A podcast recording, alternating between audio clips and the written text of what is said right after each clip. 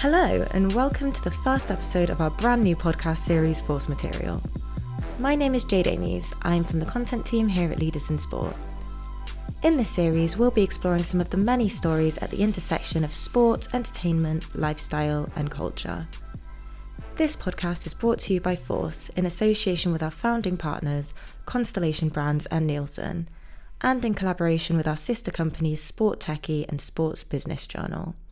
Force is a collection of social and content experiences for leaders seeking to explore the growing intersection between those four pillars and create opportunities to align and collaborate. Our pilot event experience took place with a select group of executives in sport and entertainment back in May, but it's set to become an annual fixture every year, with our big launch to take place in May 2023 in New York. If you'd like to find out more, please visit our website at www.4-se.com. That's the number four hyphen letters S and E.com. Or follow the Leaders in Sport LinkedIn page for updates. We'll have more details coming to you soon. In this first episode of the Force Material podcast, we and some special guests are exploring the growing cool factor of chess, telling the story of the historical and ongoing popularity of the game, how it's been developed and popularized through use of technology, and the increase in participation throughout the pandemic lockdowns, particularly following the release of the Netflix hit The Queen's Gambit. So let's get started. Thank you for listening, and we hope you enjoy.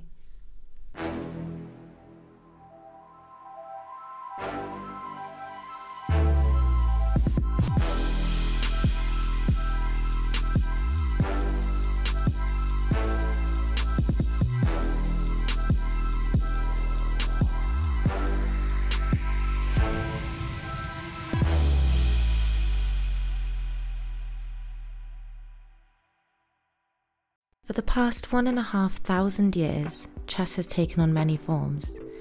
Legend has it the earliest form of chess was created in Persia to recreate the scene of a prince's death to his weeping mother.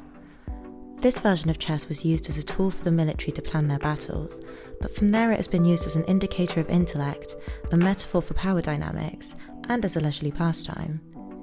But chess is also an IOC recognised sport, and more than that, the word on the street the street being the internet, is that it's the world's most played sport. My name is Jade Amies. I first started playing chess as a child and continued to play through to secondary school in my teen years, with a disproportionate enthusiasm given my amateur status. Around that age, it became clear that chess was almost exclusively associated with the academic type, the overachievers. For lack of a better phrase, the quote unquote nerds of the school, a term with which I somewhat self identified. But this perception didn't just exist in my secondary school in Swindon, England. There's always been a perceived gap between the chess player and the everyman.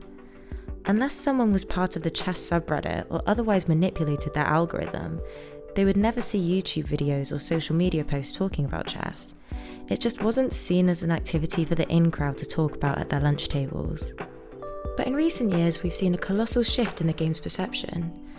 YouTube videos on chess can gather millions of views, Boards have been so in demand that there was, at one point in the pandemic, a struggle to meet that demand. And perhaps the biggest indicator of cool factor, I myself picked the game back up after a five year absence during one of the many lockdowns. With apps like Play Magnus receiving millions of downloads, The Queen's Gambit dominating primetime television awards, and a pandemic that had people scrambling for new methods of entertainment, it seemed that somehow, within just a couple of years, chess went from a niche to a hit. So, how did this happen? How did chess go from nerdy to cool? In a post MCU world, is it actually nerdiness that has become cool? How does anything become cool? Is it purely the number of people who enjoy it? Is it how useful it is? How accessible it is? Is it timelessness? Is it representation in popular culture? Perhaps it's all entirely subjective, but what we can do is take a deep dive into all of these different factors. To help us do just that, we spoke to three high level professionals in the chess world to take a look, sorry, a look at this phenomenon. These experts offered their insight on this boost in mainstream popularity. First, we spoke to Malcolm Pein, former professional chess player and international director of the English Chess Federation. I started doing other things around the game, including managing the England team, uh, finding sponsorship for large chess tournaments, setting up a chess shop in central London, And also uh, in 2009, I formed a charity called Chess in Schools and Communities that teaches chess to children in, in the inner cities. And we've taught around a quarter of a million children so far. We also spoke to Emil Sutovsky, Grandmaster and Director General of FIDE, the International Chess Federation. Of course, our main duty is to promote chess, but not only promoting per se, but also making a society better thanks to the positive impact chess has on lives. And last but certainly not least, we spoke to Henrik Carlsen, board member of the Play Magnus Group and the father of, and assistant to, the FIDE number one world chess champion, Magnus Carlsen. I think a young child who uh, wants to reach the top in an endeavor like chess, uh, they need to be in control of their own kind of career and destiny. So the child has to be the boss. And that's not so easy to combine with being a father. Together with these experts, we took the time to explore the chess world and investigate, once and for all, when did chess become cool? First things first, some of you may be asking is chess even that popular? Are there really that many people in the world playing it right now? When asking myself this question, I immediately consulted my preferred internet search engine.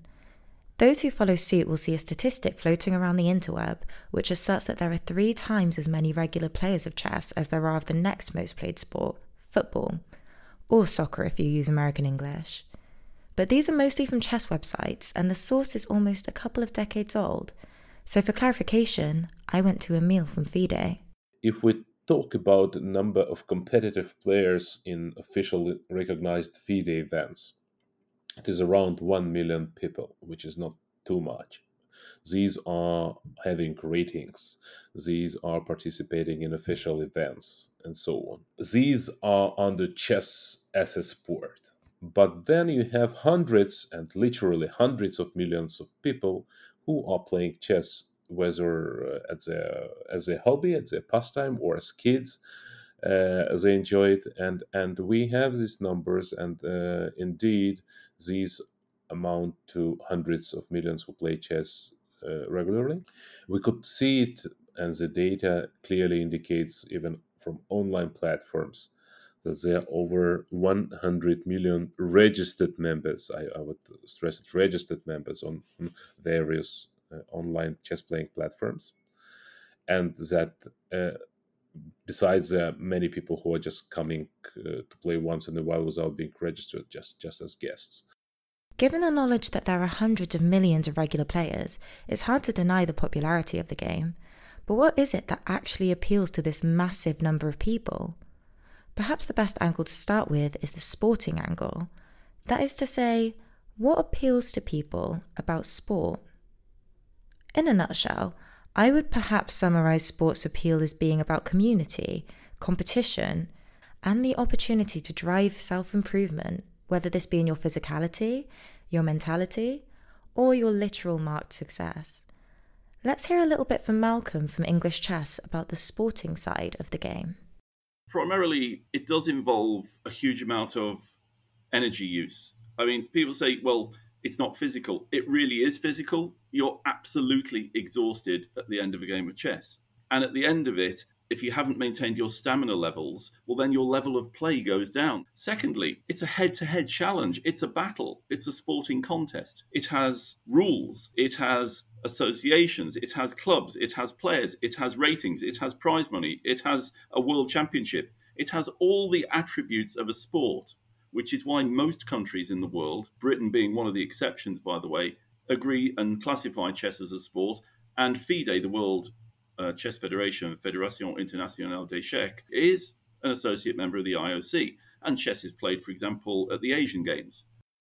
A key reason we wanted to discuss chess on this podcast is that more than just being a regular old sport, chess is at an intersection of sports, art, and logic, and arguably of entertainment and fashion design.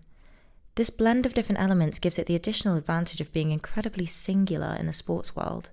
Henrik Carlsen, whose son Magnus has been number one in the world chess rankings for over a decade, outlined his perspective on this intersection.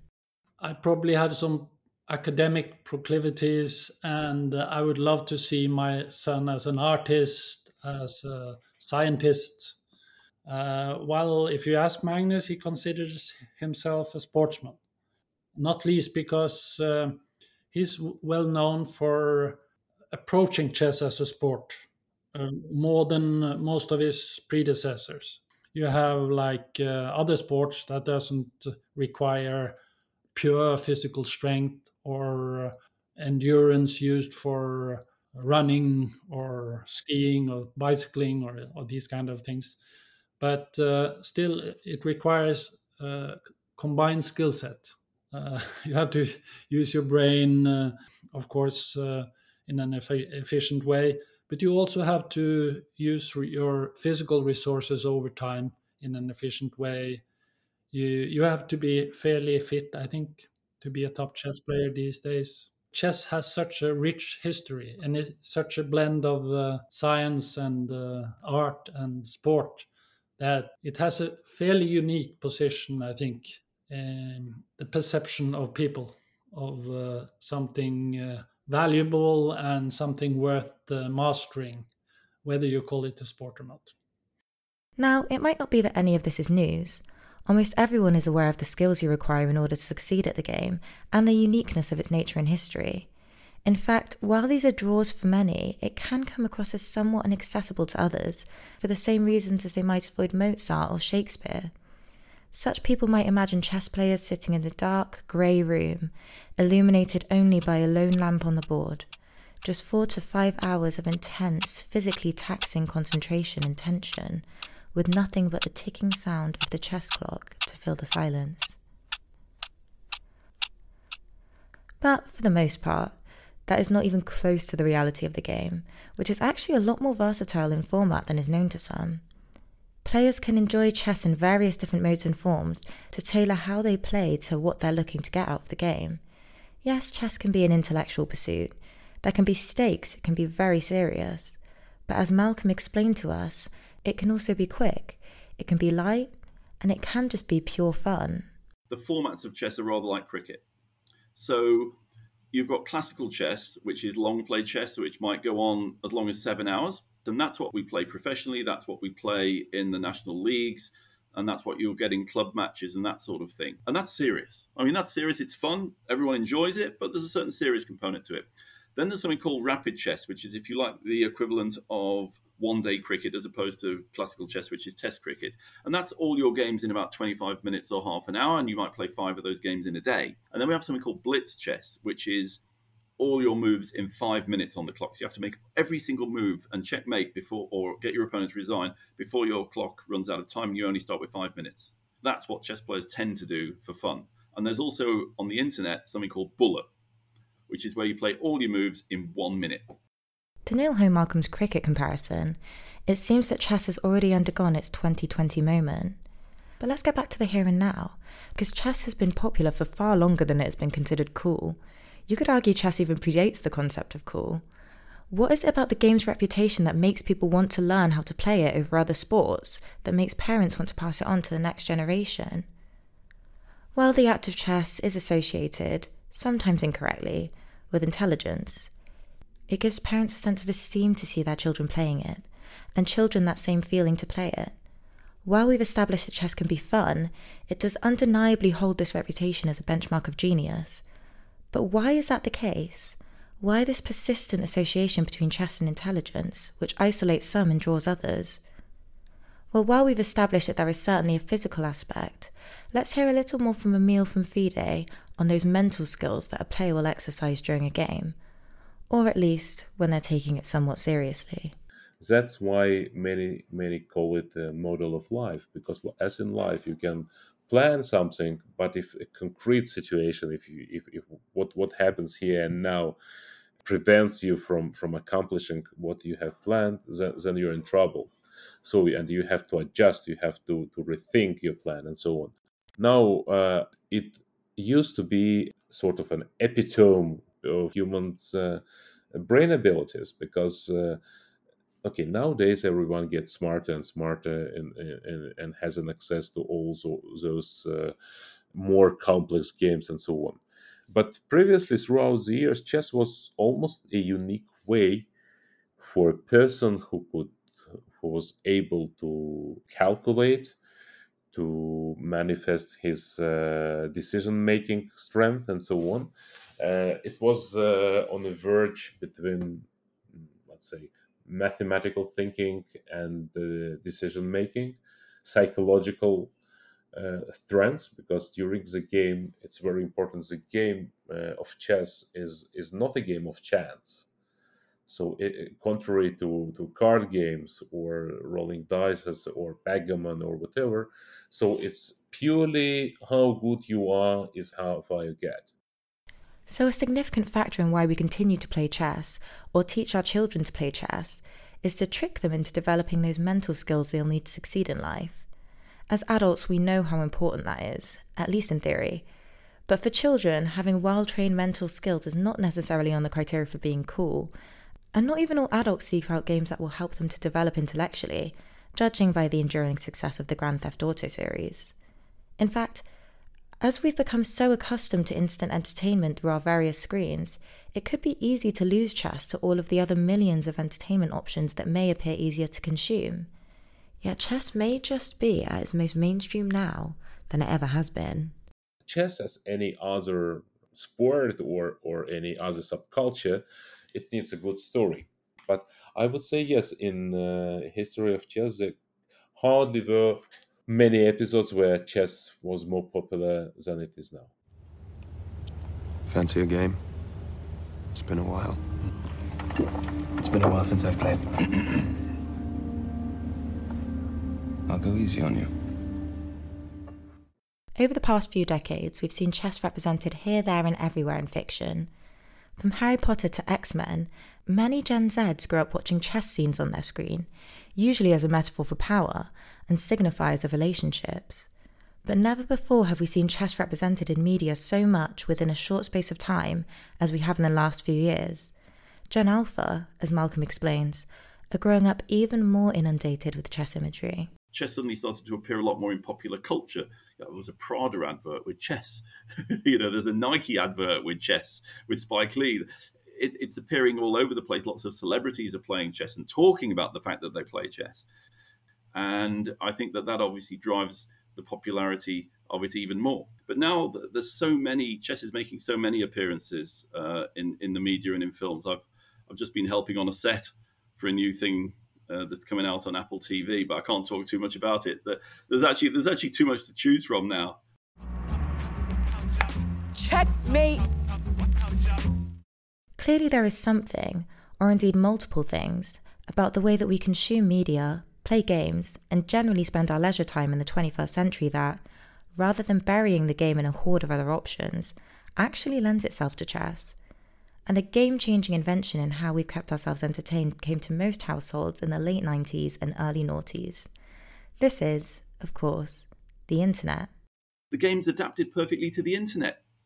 So, as soon as the internet came, some of the first websites were chess websites. And some of the first gaming zones were online chess clubs because a chess move is only a few bytes of data. I mean, millions of games are being played all the time all the time. If you go onto one of the servers, for example, Lichess, you'll find I've never seen less than sixty thousand. Sometimes it's over hundred thousand games going on at the same time, and that's only one of the servers. You know, there are scores of these servers all over the place. So, uh, yeah, I mean, there, there, there, are literally billions of games being played. So, that, and that's the great appeal now that chess is not only something you can play face to face and it can be very sociable, but you can play it on your phone against someone somewhere else in the world 24 7 365 and in a world where 90% of mobile phone users have a smartphone, the importance of apps cannot be understated. With over 1 billion phones in the world having at least one chess app downloaded on them, it would be near impossible to find a train or a plane without at least one person filling their journey with some virtual gameplay. One such chess app that you might see being played on public transport is Play Magnus, which was released in 2014. Henrik Carlsen gave us a little more insight on the concept and inspiration behind launching such an app, which is based on the games of his world champion son at various ages. Well, Magnus, uh, he has always been passionate about broadening chess uh, in the world in a way, reaching more people, uh, because he, he has such joy from chess himself, and he wanted to share this with other people. Uh, we have uh, games for, for Magnus ha, has played going back uh, at least till he's eight years old. So we could kind of extrapolate uh, a little also to six and seven and uh, kind of build a strength level. Uh, that made made sense, and we had what openings he played, etc. and the fact that you could kind of play against him at different ages and make progress and measure your progress made a lot of sense. Now it turned out that he made a lot of progress from seven to eight, from eight to nine, from nine to 10. So these are quite large steps. So we introduced also a monthly change at some point, And uh, I think that was a beautiful idea, basically. And we've had a few million downloads. So it's had some impact. I know if not daily, at least occasionally, I get emails from people who say they or their children kind of came into chess through playing against Magnus uh, in the Play Magnus app, and that's that's wonderful to hear. Another new phenomenon that the internet has brought with it is a surge of online content, specifically streamers, who add their own insights and personalities to the commentary as they play. This makes the game engaging for all of those watching, chess fans and rookies alike, just as food bloggers have had people from quaint British towns craving the cuisine of Southeast Asia, and beauty influencers have brought highlight and contour into the average makeup wearer's routine, these online personalities are bringing young people to chess in spades.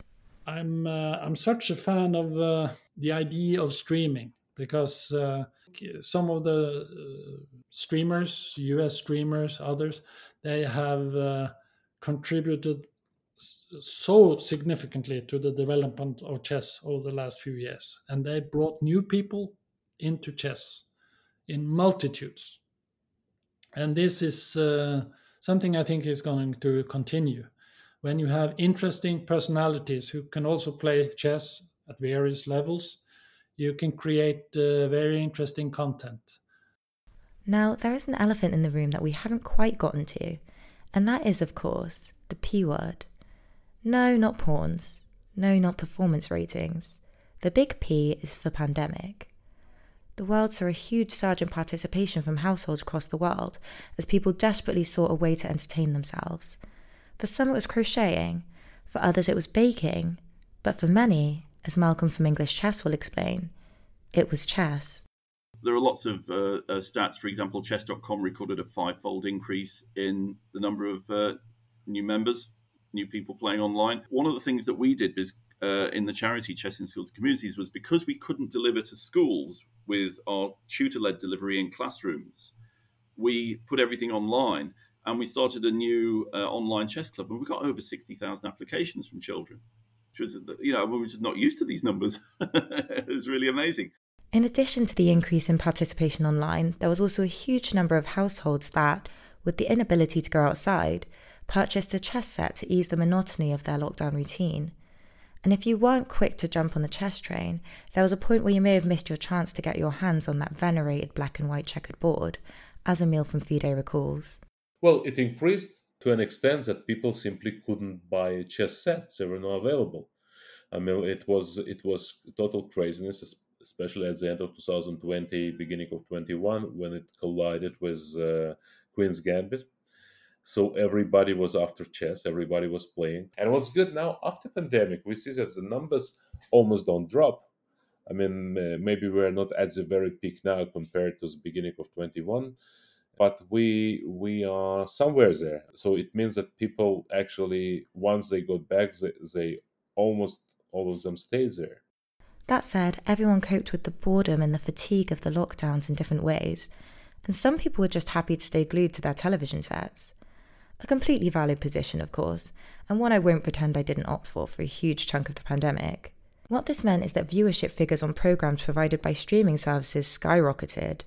With that in mind, there may have been another factor in the pandemic that, after years of technological advancement that made the game more accessible, may have finally given it that cool factor to go with its historical popularity. You could point to, to basically the COVID uh, transforming society in so many ways with the home office and uh, accelerating the progressive movements, both good and bad, in in uh, other parts of the world. And uh, It's transformed chess enormously, together with the Queen's Gambit. The global Netflix hit, The Queen's Gambit. Queen's Gambit. The Queen's Gambit. And the Emmy goes to The Queen's Gambit. There was a certain television show released around half a year after the start of the pandemic lockdowns that saw huge success at the Emmys, Golden Globes, and the SAGs, was given a 96% approval rate from Rotten Tomatoes, and was also, at that point in time, Netflix's most watched scripted television show. A television show that served as an introduction to chess for many and reignited a dormant love for the game for others, myself included. We'll talk a little bit more about this mystery show after the break. That's probably done more for for uh, women in chess than uh, any other things in history.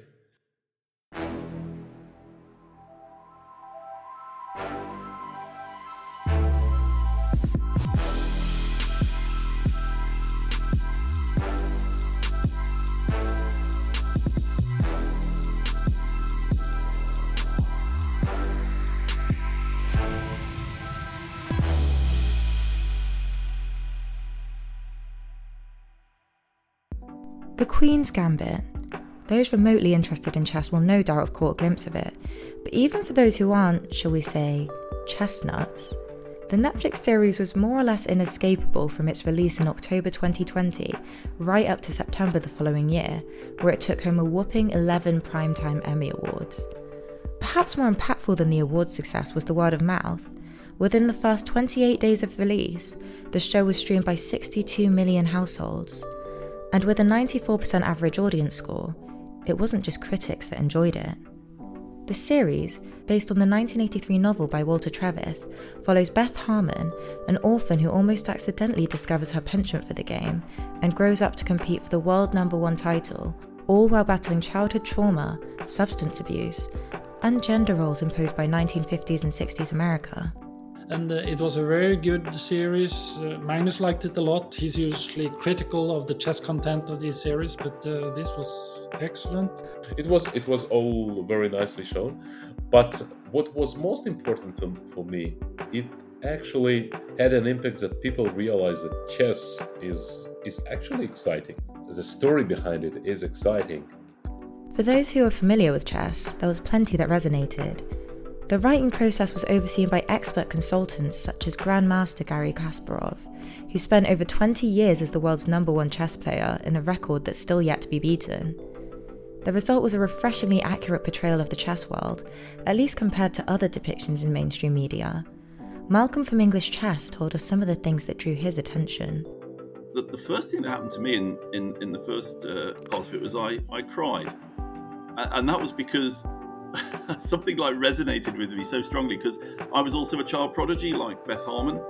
And in one of the scenes, she's lying in bed and instead of going to sleep, she starts seeing the chessboard on the ceiling and starting playing moves. And, and I used to have the same kind of thing used to happen to me, only I see the chess pieces in the window. and when I saw that scene, I just I sort of a tear came to my eye. The other thing that it captured, which is the most important competitive aspect of chess at the top level, was how the nervous tension increases towards the climax of the struggle, the crisis on the board. However, the show was not just created to appeal to chess experts such as Malcolm, Emil, and Henrik. There was also plenty to appreciate for the uninitiated.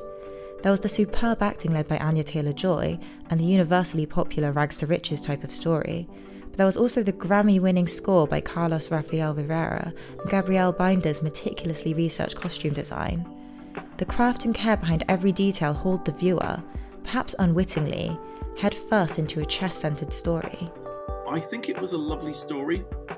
She's an orphan. She turns her life around. She struggles with addiction. She becomes fantastic and revered and a champion and it was also done beautifully, wasn't it? I mean, the, all the settings were fantastic. Her clothes were fantastic. There's a great article in Vogue about her clothes, which I, which I read a few months ago, and and so I think everything about it was wonderful. You could, she was relatable in some ways too, and uh, and and, and a heroine. And one of the great things about it is that chess has become much more popular now with girls and with women. Malcolm gave the show many endorsements, but a key word here is heroine.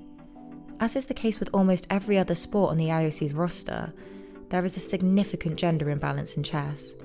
While many, rightly or wrongly, use the matter of physicality as an argument against the average woman as a natural sports person, chess is somewhat less physical than other popular sports such as football or rugby. While we've established stamina is key, physical build and strength are not so much factors. So, why this gender imbalance exists, we can only guess. But as we know, representation matters, and the Queen's Gambit opened women and girls' eyes to the fact that actually, as Malcolm and Henrik from Play Magnus make clear, girls can play chess, and they can be pretty darn good at it. There was always a big imbalance. There still is. It's just a smaller imbalance now, I'm delighted to say. Uh, that even though she was to some extent flawed, she was a female role model, and that's that's been that's been a great boost for it too. I mean, we have seen that uh, some of the best girls, especially Judith Polgar, could fight with the best men. So that uh, we know it's possible for girls to be at the absolute top. Why there's not more of them, like in the Grandmaster Square, it's very hard to say. Uh, again, I'm back to there, there's so many factors, and we, uh, we we need to try to kind of remove the factors that are uh, toxic or uh, discouraging women from playing chess, the beautiful game of chess. The fact is that chess is a sport that can be enjoyed and excelled at by pretty much anyone. And in the modern world, one that is conscious of issues surrounding diversity and inclusion, there's very few things more topical, or dare we say it, cooler, than something so universal and accessible. Malcolm from English Chess and Emil from FIDE spoke more on this universal appeal. It's very easy to play. It crosses all barriers of language, of culture, of geography, of ethnicity, of, of, of disability as well. You know, there are blind chess players, there are deaf chess players, there are disabled chess players. We have a World Disabled Chess Championship, we have a World Championship for blind players. There are many board games, there are many excellent board games, but uh, they're either too difficult to learn or they're very, let's say, they can be exhausted pretty quickly if you compare, for example, chess and checkers. Checkers is much simpler game, and that's why it does not engage people as much. It's quick, you can learn quickly, you can play, but then uh, let's say chess has is much richer game. Uh, of course, chess can be compared to other board games like Go, which has a lot of and very strong base and tradition in uh, in Asian countries. But once again, chess advantage that it's it's it's universally popular. So it's clear that chess is trendy now, but are we at the peak of its trendiness, of its coolness, of its mainstream popularity? The general consensus is maybe, but it certainly isn't looking that way it's very very hard to, to, to predict these sorts of trends. I think the reason though the the chess kind of cool factor will linger at least as long as a lot of other cool factors is that it doesn't really have any any competition. So it's not really like a fashion brand that can maybe be overtaken by another or a food or something like that. This is just something that's getting more embedded in popular culture. More people are playing it, more people are learning it. And also, the great thing about it, in terms of its popularity continuing, is that chess is also a bit like riding a bike. You might not, if you learn to ride a bike, you don't forget how to ride a bike. According to our estimate, which is pretty accurate because we conducted several uh, surveys and uh, in, in, countries, there are about 30 million kids in the world which take chess lesson at least once a week. So that's a huge number. The, they may consider us boomers, and here I don't care just uh, what I care about is that more and more people are engaged into this game. More and more people uh, see a value of it. More and more people uh, spend their time uh, teaching their kids. And I think, and that's very important to underline, that more people playing chess we have, the better society is. The smarter society is, more responsible it is, more focused, more, um, how would I say, determined uh, so so uh, these are values which chess, which chess gives. Of course, of course, it, it is not a you know a solution to every world's problem, but uh, I definitely think that uh, it is one of the better things happening to this world recently. That chess is on surge, attracting more people and making the world better. I don't have a crystal ball, but it's certainly changing fast and it's going to continue to change, I think. And where it'll end up, we'll see. And last month, it was announced that Magnus Carlsen would not defend his World Championship title next year, having held the title for the past five years. This leaves a potential vacuum of influence in the chess world, and it's intriguing to see how this will unfold. Magnus's father Henrik gave his view. It's quite a drastic decision for the chess world. Okay, it's happened before. Fischer withdrew already after one match, but he he ri- retired basically at the same time, which uh, that was different. I mean, Magnus understands that there are a lot of people in the chess world unhappy about his decision. But now we live in this modern world where people take individual decisions, and uh, I think you have to have the, the experience of uh, living through world championship matches to understand and appreciate really how tense and difficult it is. I'm uh, supporting him. I understand him. I've been through all these world championship matches as well, and I, I get older every time. now we we will see uh, probably two players kind of having some status in the chess world uh, next year, the world champion, and Magnus because of his uh, legacy and his, uh, for the time being, he's also by far the number one on the classical rating. So we will see. Lots of interesting and exciting developments and changes have been happening in the chess world that have seemingly changed people's perception of the game forever.